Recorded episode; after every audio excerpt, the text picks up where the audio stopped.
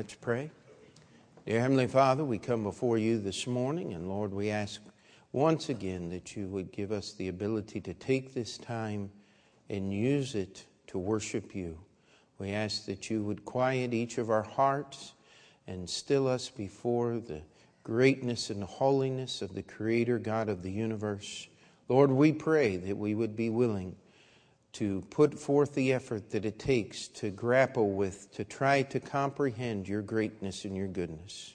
We ask that we would worship you today, that our lives may be changed to serve you this week. In Jesus' name we pray. Amen. Please remember, not quite a whole month, and uh, enjoy that singing. And let's take our Bibles and turn to Matthew chapter 20 this morning. Uh, the title of this morning's message, if you like titles to messages, and uh, is A Present for Jesus. Now, this time of year, we often speak of the spirit of Christmas, and, and I know there are many people out there, and, and if you research a lot about what the Christmas uh, holiday and traditions are coming from, you'll, you'll find out there's a lot of bad things in the history of Christmas. And uh, yet, when we talk about the spirit of Christmas, we talk about the spirit of giving. And I've heard people say, well, we, we give everybody else presents on Jesus' birthday. Why, why don't we give Jesus something on his birthday? Well, number one, it's not his birthday. Uh, the Bible does not tell us uh, exactly what time of the year Jesus was born, let alone the day. It, uh, Christmas is what we call a traditional holiday.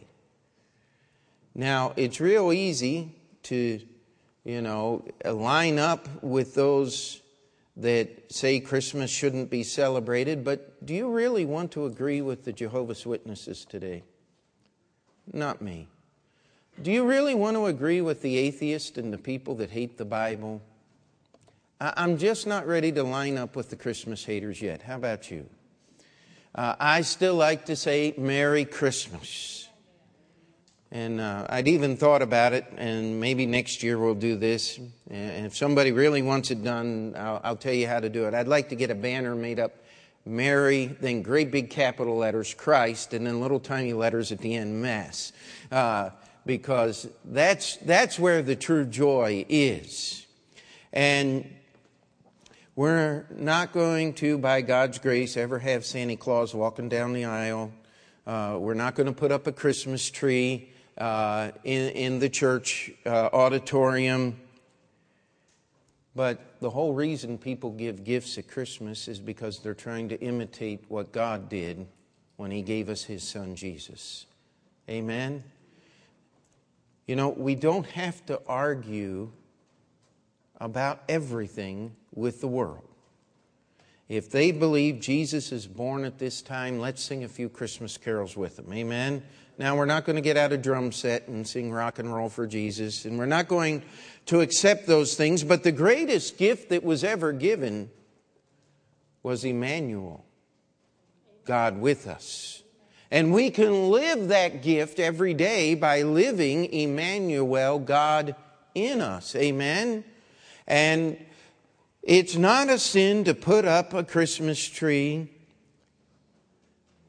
but what we need to do is we need to understand something. We're to love Jesus every day of the year. And we're to use this time of the year to be a testimony or try to get people who are willing to recognize this thing to listen to the real story of Jesus Christ. Amen? And so, when we get this idea of what can I give to Jesus or a present for Jesus at Christmas time, the best thing, how many of you have ever had real trouble trying to figure out what somebody wants for Christmas? What's the easiest way to find out what somebody wants for Christmas? Ask them.